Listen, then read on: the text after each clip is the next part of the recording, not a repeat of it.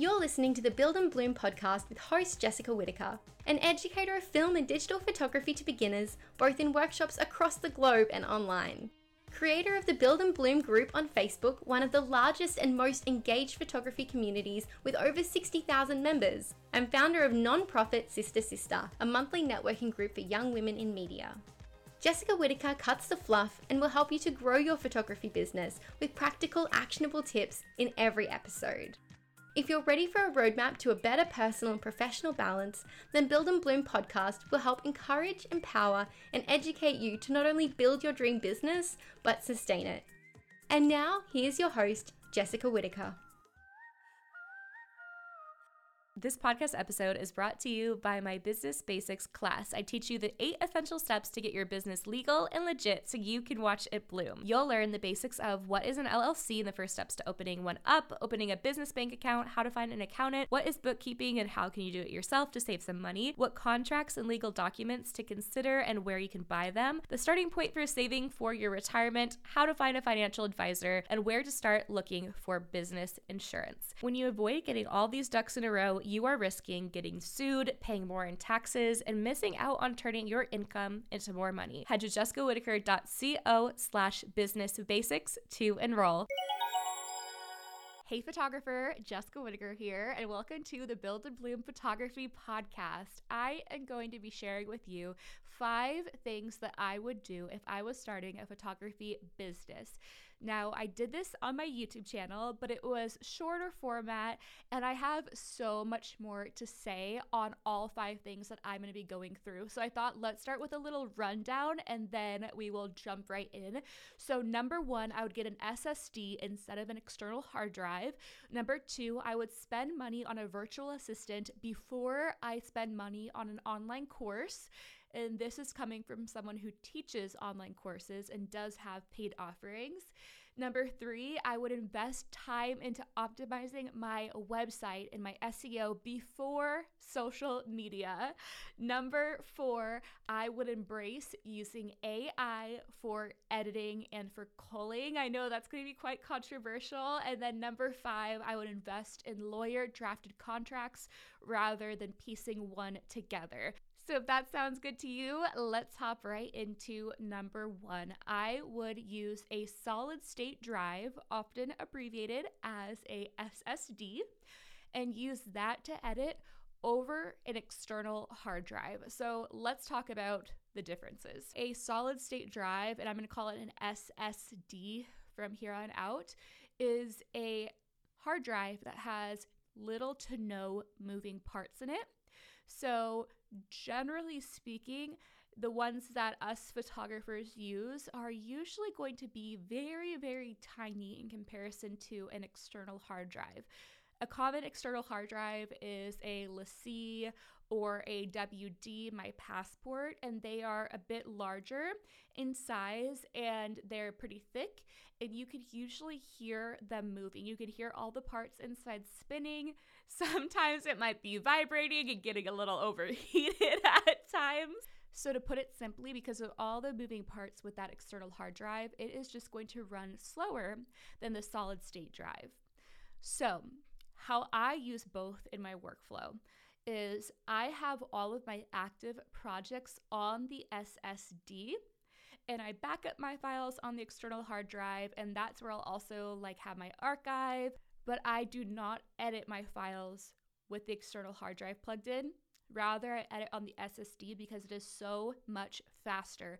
It's much faster to import and to export. And then when you're in Lightroom editing the photos, for me, also editing video files, and I use large video files because I'm recording on a Canon R or my Mark IV. So these are really big files that a lot of the times my Final Cut Pro will crash because my computer, even though it's a newer computer, it has the M1 chip, and I know Apple now has the M3 chip, so you know I'm a few models behind, but it's a relatively new computer, but it was still running slow, and that is because of me using an external hard drive. So, ever since switching to an SSD, my workflow is so much faster, and I wish that I would have known this at the beginning of my business. So, what I recommend again is edit all of your active files and projects on the SSD and simply use external hard drives to back up your images, to also have as your archive. And then once you're done with a project on the SSD, simply move those edited files to an external hard drive. That's how I use it, and that's how I can explain it in really simple terms. And again, I'll have my recommendations like down below. I think that you need to use, I think that you, you don't need, but I think you can use both. But if you are somebody who, let's say you have also had a new computer within the last two or three years and it is just running really slow, or maybe you just bought one last year, before you upgrade your computer, get an SSD because you might find that that just saved you about $1,200 and it was the SSD that you needed, not a new computer. Number two, this is going to be a bit longer because I have Uh, I feel like I have so many disclaimers to say, but I say this all as somebody who does offer online courses and paid education. I recommend before you go and spend $1,000 or $500 on a new workshop, especially as I I know that so many photography educators, myself maybe included, will be launching workshops in the slower months. So January, February, they're going to be coming out with a lot, which is awesome. But some of you guys might not actually be prepared to take on the new educational content and actually implement it because other areas of your business need your time and attention before you can add more to your plate. So, before you spend money on paid education or put a down payment or whatever it's called, a retainer onto a styled workshop this spring, instead put that money towards a virtual assistant. So, a virtual assistant, which often is abbreviated as a VA, is a professional who provides administrative, technical, or creative support to individuals and businesses remotely. A virtual assistant offers a really wide array of different services including repetitive tasks that you do daily or weekly in your business. So, something that comes into my mind is responding to Instagram leads, direct messages, responding to comments, just interacting. Maybe if you need help planning out your social media content, but you can't afford to like hire a team for social media, they can do anything that is repetitive in your business email inbox management but let's say you're not really at that point yet where you feel like you're super flooded with inquiries. Rather, you just want to optimize what you already have in place. So, let's say, for example, you use a client management website like Honeybook or Dubsado or Unscripted, one of these websites where you get a lead in your email inbox from your contact form on your website and you're able to walk them through an automated workflow. Or ideally, you could do that, but you just haven't had the time to set up all the different workflows, the brochure that they send and they get automatically once they inquire and then once they put the deposit they automatically then get the contract and then you get a couple emails leading up to the photo shoot and then something that then after the photo shoot will request a testimonial. There's so many different ways that you could customize a pipeline is what it's called in honeybook but you just have not had the time to actually sit down figure it out and then implement it a virtual assistant can actually do that for you. Even if they don't have experience in Honeybook the same way that they do with Dubsado, they are so versed and so savvy in technology that they can easily learn it and implement it into your business. So just think about all these maybe loose ends that you have been meeting to tie up but just have not had the time or the bandwidth because you're barely keeping up with your photography business because you're also in school and working a full time job, or maybe you are like me in college finishing your degree and working a full time job and a part time job until 10 p.m. at night. If I had known about virtual assistants and spending 200 or 300 dollars a month on them i would have ended up saving so much time and ultimately money by having somebody else set up these things for my business. And let's say that you're wanting to start a new venture. So maybe you want to launch a podcast or a YouTube channel. A virtual assistant can manage the podcast for you. They can pitch you for new podcasts. They can create media kits for you. Let's say that for me, I have a virtual assistant who helps me in my Facebook group. She used to, I mean, she's done so much for me. And as the months go on and as my business ebbs and flows with different needs, I'm able to add more or pull back on different things. So, for example, I was having her for like three or four months do Instagram comments and direct messages and manage all of that for me. But then I found after just looking at the data, I wasn't really getting that much on Instagram that I needed help on. So I just allocated those hours elsewhere.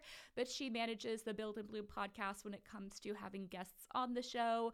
Uh, she's created an amazing Google form that guests fill out before with like questions. So everything is super organized. But mainly right now, what she does is help me in my Build and Bloom Facebook group. But when I first brought them on, they actually helped me with a workshop launch and just getting that all sorted so I could be kind of hands off on the back end of the workshop launch. But they can just do so much for your business that I think it's wiser to spend $300 a month on a virtual assistant for, let's say, three months rather than $1,000 on a workshop in the new year. If you do not have all of these other things in your business that you know that you need to implement done. Because if you add more education to your plate the chance of you actually implementing it is very low if you haven't done all these other things in your business that you know you need to do such as a honeybook workflow or updating your website. They can do that for you. There's so much. And then if you do decide when you do decide to do an online course you can learn everything you need to learn and write a task list out and the virtual assistant can help you in accomplishing the task list so you're actually able to implement the education. This whole point was honestly what compelled me to make a long form podcast of the same uh, things I would do differently in my photography vi- business video because I feel like there's different caveats, but I just think that having a virtual assistant early on in your business to just sort everything out is so so valuable especially if you are working other jobs.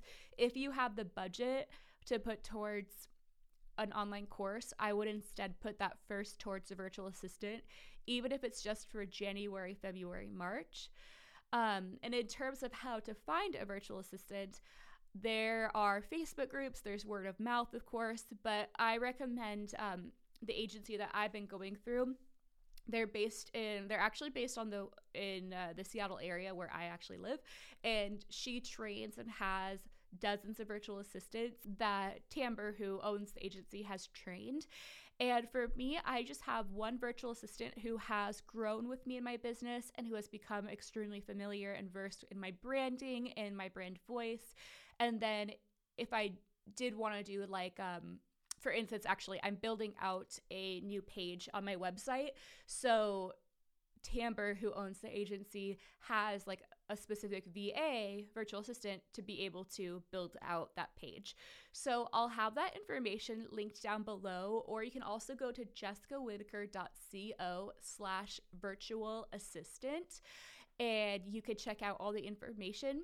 I just like love to recommend them because I've worked with them for a long time now and I love them. I also love that it's really fair pay and it's ethical and they're just super awesome and super flexible and I love also that with my virtual assistant I'm I'm paired so perfectly with her because I love to just leave her like voice memos on texts, and she's super flexible with like the communication, and they're really professional. And because it's through an agency, it's not just like one individual person that you're giving like your email password to, and there's not a contract. Like, there's so much more of like a safety net, if that makes sense, when you go through an agency. So I'll have mine uh, linked down below, but we also have a podcast episode coming out more on virtual assistants uh, in the next couple of weeks that you can stay tuned for if you want more information. So, number three would be investing time in optimizing and polishing up my website and the SEO of it before I spend time on social media and like establishing that. So, social media is really important for consistency, of course, and to post on there and to have some kind of strategy and plan and having, you know, all the posts prepped and in drafts. But I wish that I would have spent more time on my website and really fleshing out every page and filling out all the SEO boxes for my website before I spent so much time on social. Because with social media, we all know that we're not just going in and posting and then responding to comments and then done. We are like scrolling and scrolling. Some of us, we are doom scrolling. We get caught up in the comparison game. I mean, I've done so many podcast episode and YouTube videos all about this topic. But if I had put all of that time and energy that I spent scrolling in, in the comparison trap into my website, I would have had a lot more um, of a polished up website and something that's actually working for me 24 7 versus social media. You post and maybe it's working for you for a couple, you know, 12 hours or whatever, and then it gets just lost in the feed. So, you probably heard this illustration a lot, but social media is rented land. Your website is the only piece of real estate that you actually own online and is working for you 24 7. So I'm a partner of Squarespace. This isn't sponsored by Squarespace, but I've actually used them for seven and a half years now, I believe. And I've cycled through a lot of different templates with them. So I originally just used one of the Squarespace templates that they provide. And then I had a friend who, like, kind of did like a hybrid like custom coding through one of the Squarespace templates and then I a couple years later I was never happy with it.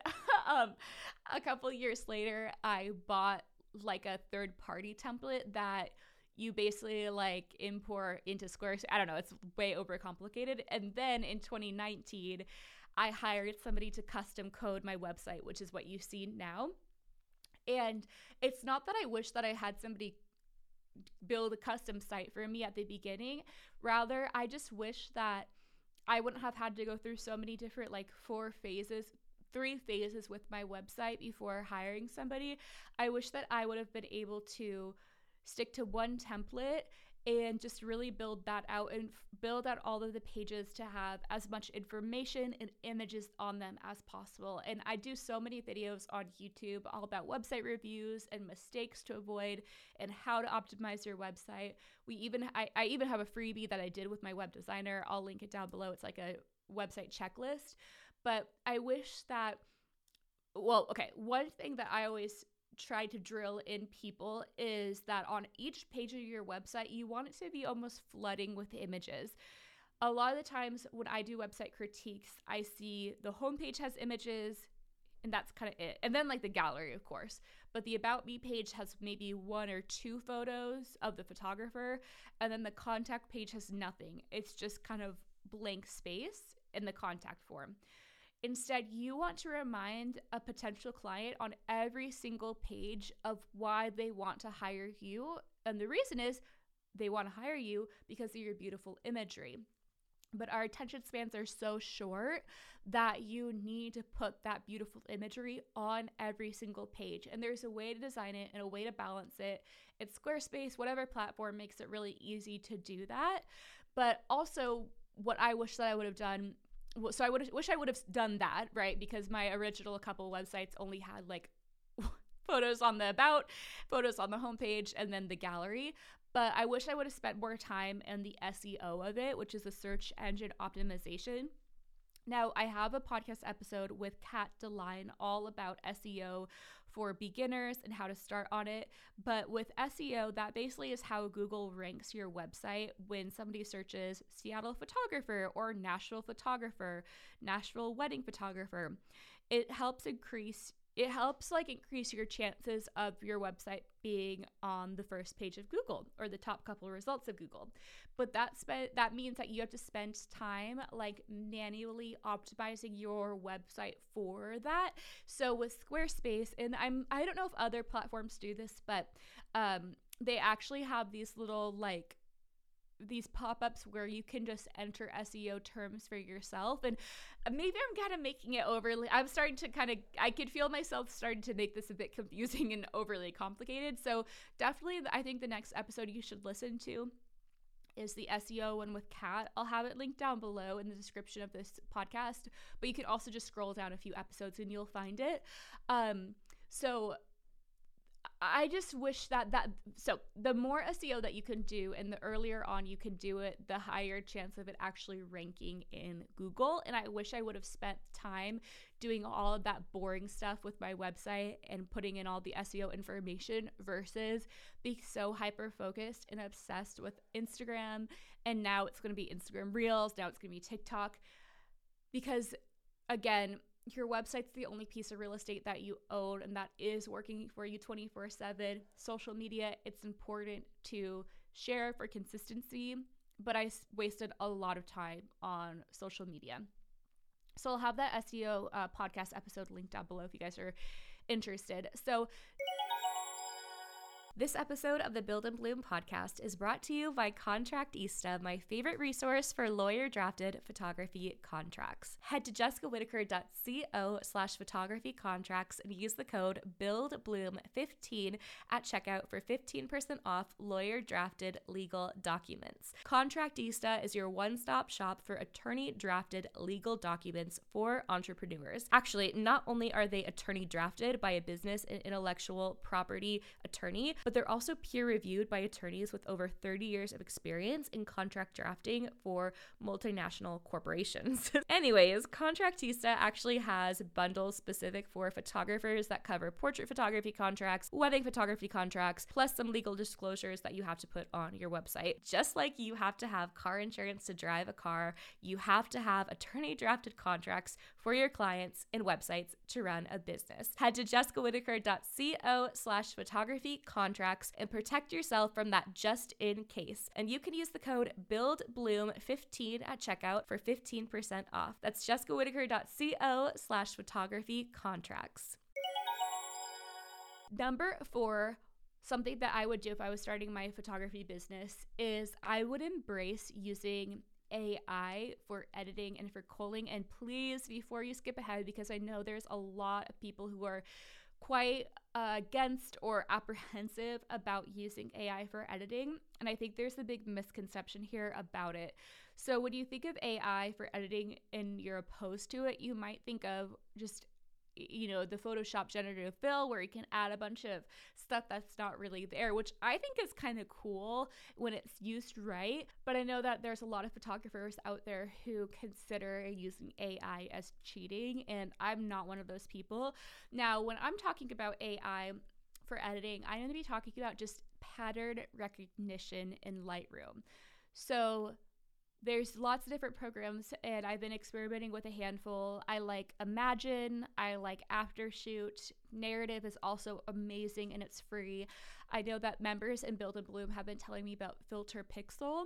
Um, but regardless of what program you use, basically when it comes to AI for editing in Lightroom, the the software is just going to run through Lightroom and detect how you've edited photos in the past and like how what kind of presets you used in the past and predict how you're going to edit this new gallery based on what you did in the past. So it's just pattern recognition. And the program gets smarter as you use it and you might not love it at first for the first gallery or two and have to do a bit of tweaking um, I actually, when I first edited with Imagen, I didn't have to tweak much at all. I was quite impressed. It was how I would have edited. But I know that's not always going to be the case. You might have to make a few tweaks to three or four galleries before it can nail it every single time. And the pa- the software will just get smarter with time and as you edit. So that's a way to save a lot a lot of time is using AI for Lightroom editing because also a lot of the programs will do cropping for you. I don't do the cropping, but I do the alignment because that is such a tedious task and I'm very very particular about how my images are aligned and to align them and it always nails it. And then the other AI program that I think everybody is open to embracing is for culling your photos. So, for those who don't know, culling is basically you selecting the images that you want to bring into Lightroom to edit now, culling the photos using something like Aftershoot or Narrative, it, and I guess Filter Pixel also offers this, is an amazing way to save hours. And also just to save time and frustration in the Lightroom program itself because you have a third party software that you have your photos selected from the folder and then you cull them all in the program and then you set it over to Lightroom and then it's only going to bring in the culled selects. It's not like you're bringing in 2,000 images to Lightroom and having that kind of slow down your workflow as well. So, for example, with Narrative, that's a free program. They do have paid programs um, or paid plans, but they have a great free option. I'll have both of the all of these linked down below, where you select your folder it's going to scan through the images and basically, and this is the same for Aftershoot as well. The programs filter out what is objectively bad and selects what is objectively good. And you still have full creative control over the selects, and it gets smarter. At least Aftershoot gets smarter with time because Aftershoot is AI. Narrative uses something else similar, I believe, um, but I don't think that it's called AI. It's something else. I don't know. Um, I don't think that they consider it AI. So anyway,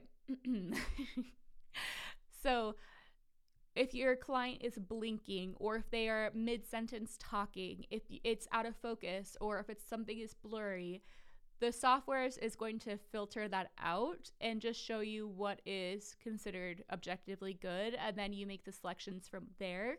So narrative is like the baseline. It's going to give you all the basics and it's amazing. And then Aftershoot is like two steps above that, where it actually culls completely everything for you. And you can even select if you want more images, if you want just a standard amount, if you want less. Whereas Narrative will just have like what's good, medium, and bad. But Aftershoot has a lot more like customization you can do. And then Aftershoot also offers editing as well.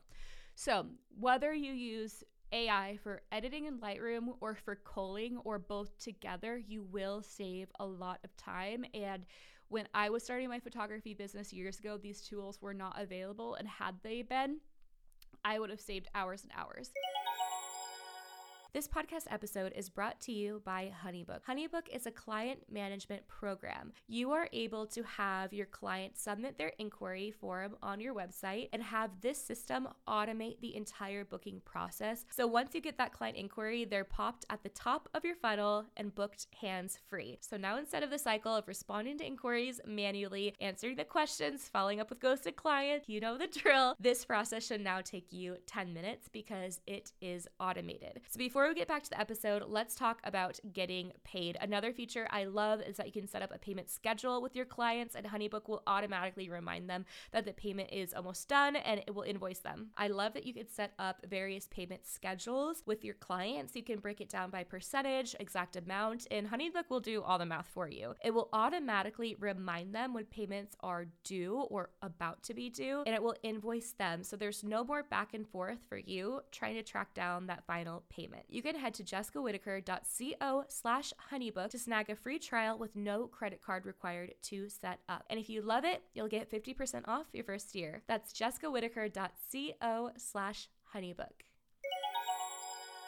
Number five is investing in lawyer drafted contracts. And I understand that contracts, batteries, tripods, for me, backpacks, this is all really boring stuff to spend money on but it is necessary in our business. You wouldn't drive a car without insurance, so you should not operate your business without a proper lawyer drafted contract.